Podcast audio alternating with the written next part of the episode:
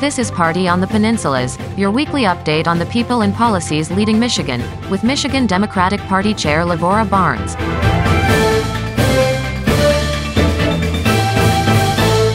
Welcome to Party on the Peninsulas, your weekly report from the Michigan Democratic Party.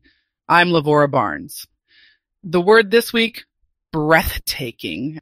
After 40 years where Republicans called most of the shots in state government, for the last six months, Democratic majorities worked with the Democratic governor to enact a people first agenda. The results are truly breathtaking. This week's podcast focuses on a review of all that's been done. Headlines seem reserved for the bad news, dysfunction, corruption, scandal, controversy. Government that is working well usually doesn't make headlines, but it did this week in the Detroit Free Press, which recounted our successes. Some of them bipartisan, but many of them happening despite united Republican opposition. It is up to us to remind the people around us of all the good things that have happened with the Democrat led state government. We will look back on that progress this week with one of the leaders of our state house, Detroit Representative Stephanie Young. But first, an update on the week's news on policy and politics in Michigan with Dorian Tyus.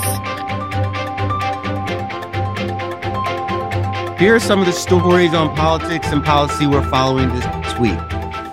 Even as the Federal Reserve continues to raise interest rates to slow inflation, the U.S. economy continues to grow.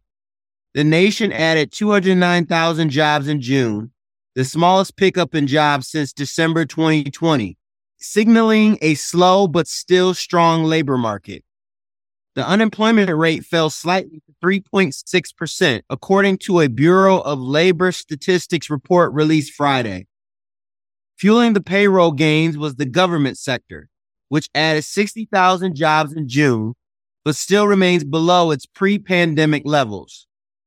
Healthcare, a centerpiece of pandemic recovery economy gains, added 41,000 jobs, driven by increases in hospitals, nursing facilities, and home health services. Construction also saw strong gains, adding 23,000 jobs despite rising interest rates that have made buying homes more expensive. The moderate job gains, combined with wage growth, will probably lead the Federal Reserve to resume interest rate hikes this month. The central bank has raised borrowing costs 10 times since last year, but held them steady in June. Average hourly earnings accelerated last month, rising by 4.4% over the year to 33.58 an hour. Fed policymakers are closely monitoring wage growth because they worry that fast rising wages will hamper their ability to bring down inflation at 4% last month. Climate change is proving to be all too real. Three times in the last week, the planet recorded record high temperatures. The week is rated as the hottest on record. The planetary average hit 63 degrees Fahrenheit, surpassing the 62.9 degree mark set Tuesday and equaled Wednesday. The Grant Public School District in West Michigan is ending its contract with a health center inside of the district's middle school. The decision came months after some parents raised concerns about a student created mural at the clinic, which they claim featured LGBTQ plus symbols.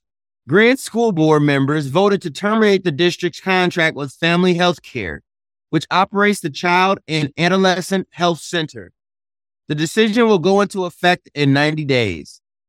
Said mural artist Evelyn Gonzalez, a student at the school, quote, I put my art up there to make people feel welcome, end quote. The mural is inside the middle school's health center. Some of the things that parents addressed were a transgender flag on a person's t-shirt, a symbol which Gonzalez says comes from a video game, and another symbol she says is a Hispanic sign of protection. The complaining parents allege the video game character is a depiction of Satan and that the protection symbol is demonic, with several using the word witchcraft to describe it. As for the transgender flag, one parent implied it's a sickness. The mother, Danielle Bright, said, quote, when adults pretend things that are like real life, it's a mental illness. We need counselors. We need medication that's going to help bipolar disorder fix their brains, end quote. Prosecutors investigating supporters of former President Donald Trump who pushed to obtain voting equipment in Michigan after the 2020 election told a judge in May they're examining multiple crimes spanning multiple counties, according to a court transcript obtained by the Detroit News. The Oakland County court records reveal a months long legal battle playing out over an ongoing probe by DJ Hilson, the Muskegon County prosecutor. Hilson was selected in September to decide whether charges should be brought against nine people who allegedly engaged in a conspiracy to gain improper access to voting machines after the 2020 presidential election. The nine include former GOP attorney candidate Matt DePerno, Barry County Sheriff Dar Leaf, and former state representative Daire Rendon from Lake City. It's been revealed that former U.S. Rep. Pete Hoekstra, one of the most vocal critics of the push to bring a Chinese battery manufacturing plant to northern Michigan, lobbied a decade ago on behalf of a Chinese lumber and plywood company.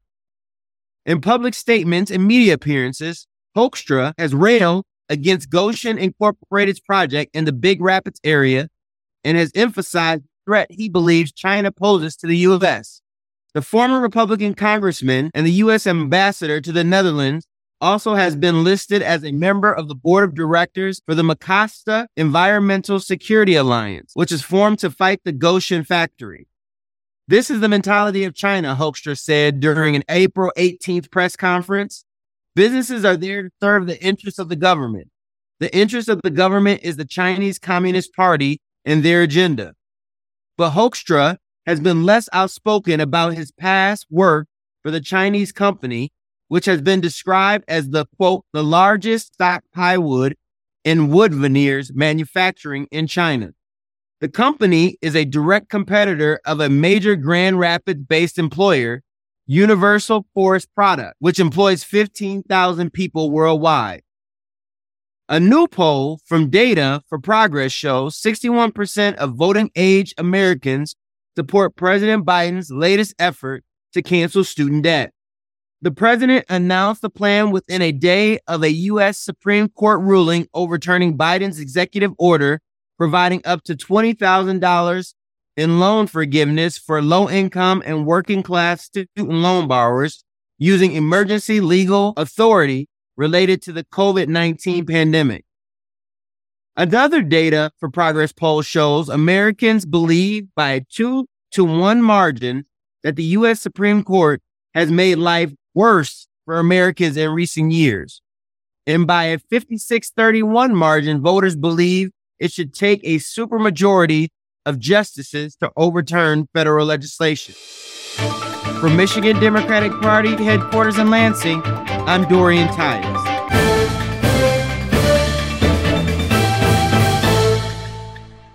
The first six months of the Democratic legislature has produced what is likely a record setting list of major accomplishments.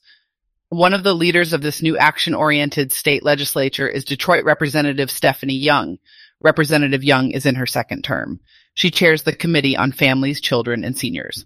After graduating from Cass Technical High School and Michigan State University's James Madison College, Representative Young's first professional job was as a legislative aide to a former state representative. Through her work with several former state representatives, numerous mayoral administrations, and community advocacy organizations, Young has put her leadership and relationship building skills to use to improve the lives of her community members at every step. She talked with our Walt Sorg about the record of the 2023 Michigan legislature.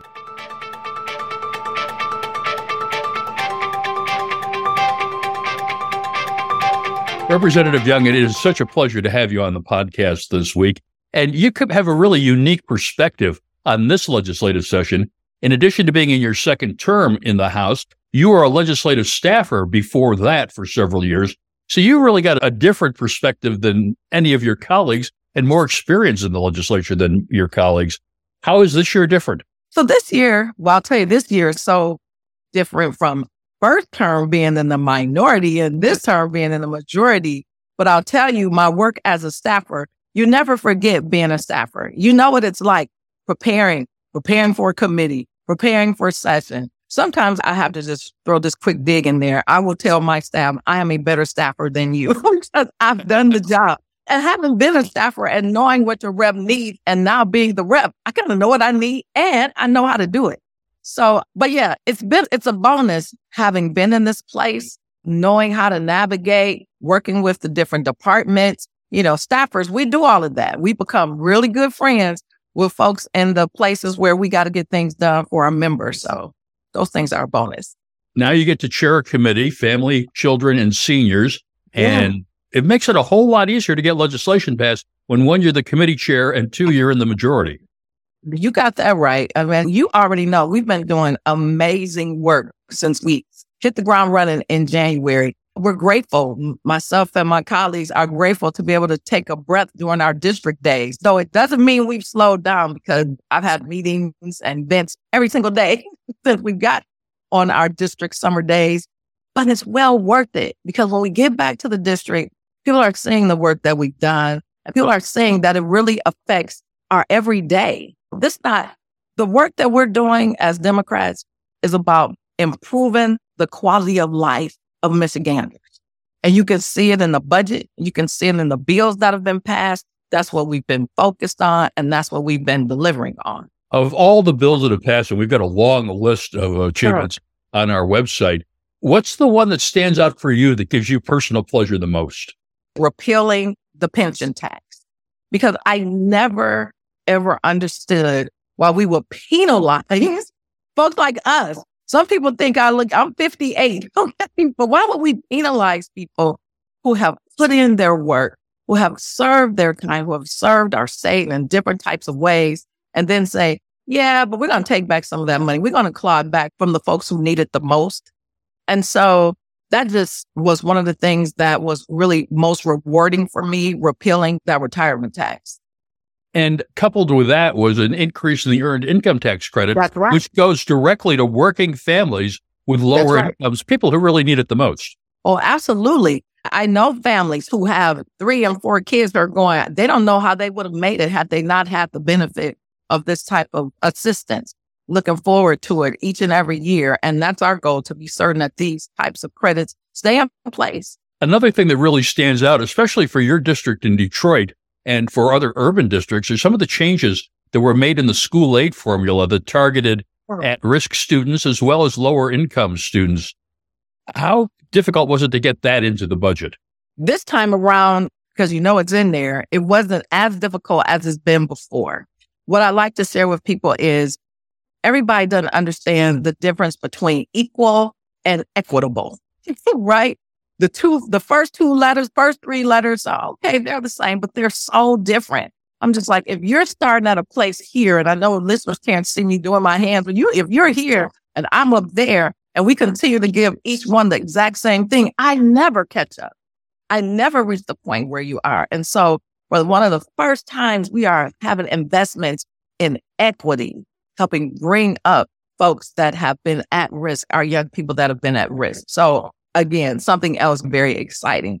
Another thing that this legislature has done was repeal anti labor laws that were enacted during the Snyder administration, something especially important in Southeast Michigan, where you have a very high manufacturing base. Mm-hmm. I'm a UAW brat. My father was UAW Ford. That kept the roof over our head and food on our tables, shoes on our feet. And so being able to support that type of legislation for working families only makes sense. It, you, I, sometimes I am at a loss for trying to understand why these things happen in the beginning. I just, I, I don't get it. I can just be completely honest with you. Well, I've got to believe that there are GOP that are in labor positions. There are folks who are counting on these same types of dollars to take care of their families too. He wouldn't see the benefit in supporting labor. I just miss it sometimes. It's interesting to watch around the country. A lot of states are enacting laws really that are designed to divide us, attacking transgender people, attacking minorities in various ways, including in election laws. Michigan is going in just the opposite direction. I would mm-hmm. assume you got a lot of satisfaction just seeing things like the Elliott Larsen law finally being expanded. The law named in honor of one of your predecessors from Detroit, the late Daisy Elliott. That's right. Daisy Elliott. Yeah, of course. Here's the thing. People who know me know I have my own little catchphrase and it's simply this. Love is the work. Love drives me. Everything I do, love drives my love for people. And so when you look at expanding the Elliott Larsen law, that's just what it does. It focuses on making certain that people are treated fairly. There's no reason. The thing that makes us people in general unique is just that we're all different. We're unique. And we're, we're a place here in Michigan that celebrates our uniqueness. We are not cookie cutter by no stretch of the imagination. We have one of the most diverse caucuses ever this year. And I absolutely love my colleagues. A Representative Noah Arbit was just on Let It Rip. Let It Rip with woo, what's his name? I forget because it used to be Hugh Perkins, but the other guy. and talking about the hate crime legislation that was just introduced recently. We are um, making waves in a good way. People understand Michigan is a welcoming state. It's some place where all are welcome and we're here to support one another even with all of the progress made over the last six months, and it probably is record setting, you can't get everything done in six months. What's next on Stephanie Young's agenda? oh, now I want to get Stephanie Young. So let's just start with in my committee. So in my committee, I'm the chair of family, children, and seniors, and we do a bunch of good work there. I had a bill package on foster care. I don't know if you know this, but there was an article, there was a news story that was done a couple of years ago, a national news story about our young people in foster care who are going to school and taking these classes. And at 18, they age out and we pretty much kick them out. And they're going and saying, well, where's my diploma? So I can, you know, start my next chapter. And they're being told, oh, I'm sorry, you only have credits for 10th grade or 11th grade, right when they're about to leave the system. How heartbreaking is that? And so once I saw that story, I, I immediately got busy. I started working with policy staff and we started designing legislation that would help both MDE and MDHS help the children who are taking these classes to ensure that they are meeting the Michigan merit curriculum so that they can earn a high school diploma. What the young people have told me is when they, some of the institutions and homes, they just want to push them over into perhaps getting a GED. And there's nothing wrong with a GED. And I'm not saying don't get a GED, but if you're like me, getting a high school diploma was a bit of a rite of passage for a 17 to 18 year old. It's something that you really look forward to. And I'm just making certain that these young people have the same types of benefits that if they're your kids and my kids have.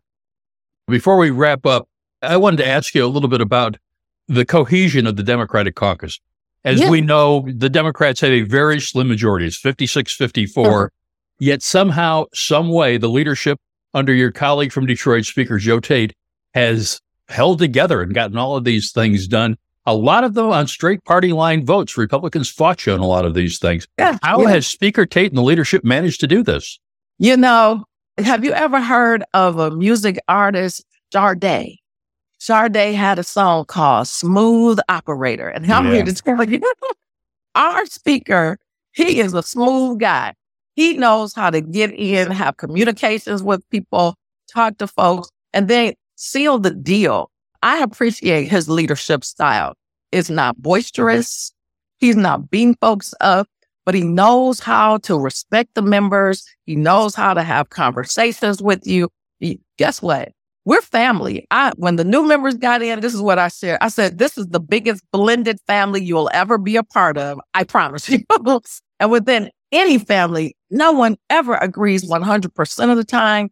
But, it, but when it's for the good of the people of Michigan, we find a way to get it done. And that's reflected in the legislation that we've gotten passed and what we've been able to present to the governor's desk for signing. I suspect the speaker learned a lot from his many years in football, high school, college, the NFL. There is no I in team. They tell That's you correct. at every level. And he's carried that forward to the House of Representatives. Oh, there's no doubt. He, he uses several football sports analogies and we're getting our talks. Okay, team, this is how it goes. And I, again, I appreciate it. I'm really excited that we have a speaker from the city of Detroit who understands not just Southeast Michigan, but our entire state. You already know you spoke to him. Speaker Tate has been all over. He has canvassed this entire state. He knows what's happening in the UP, just like he knows what's happening on Dexter Avenue. And that's what makes him a really strong leader.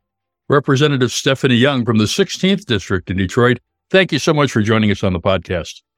Well, no, thanks for calling on me. Call on me anytime. Appreciate you, Walt. Take care.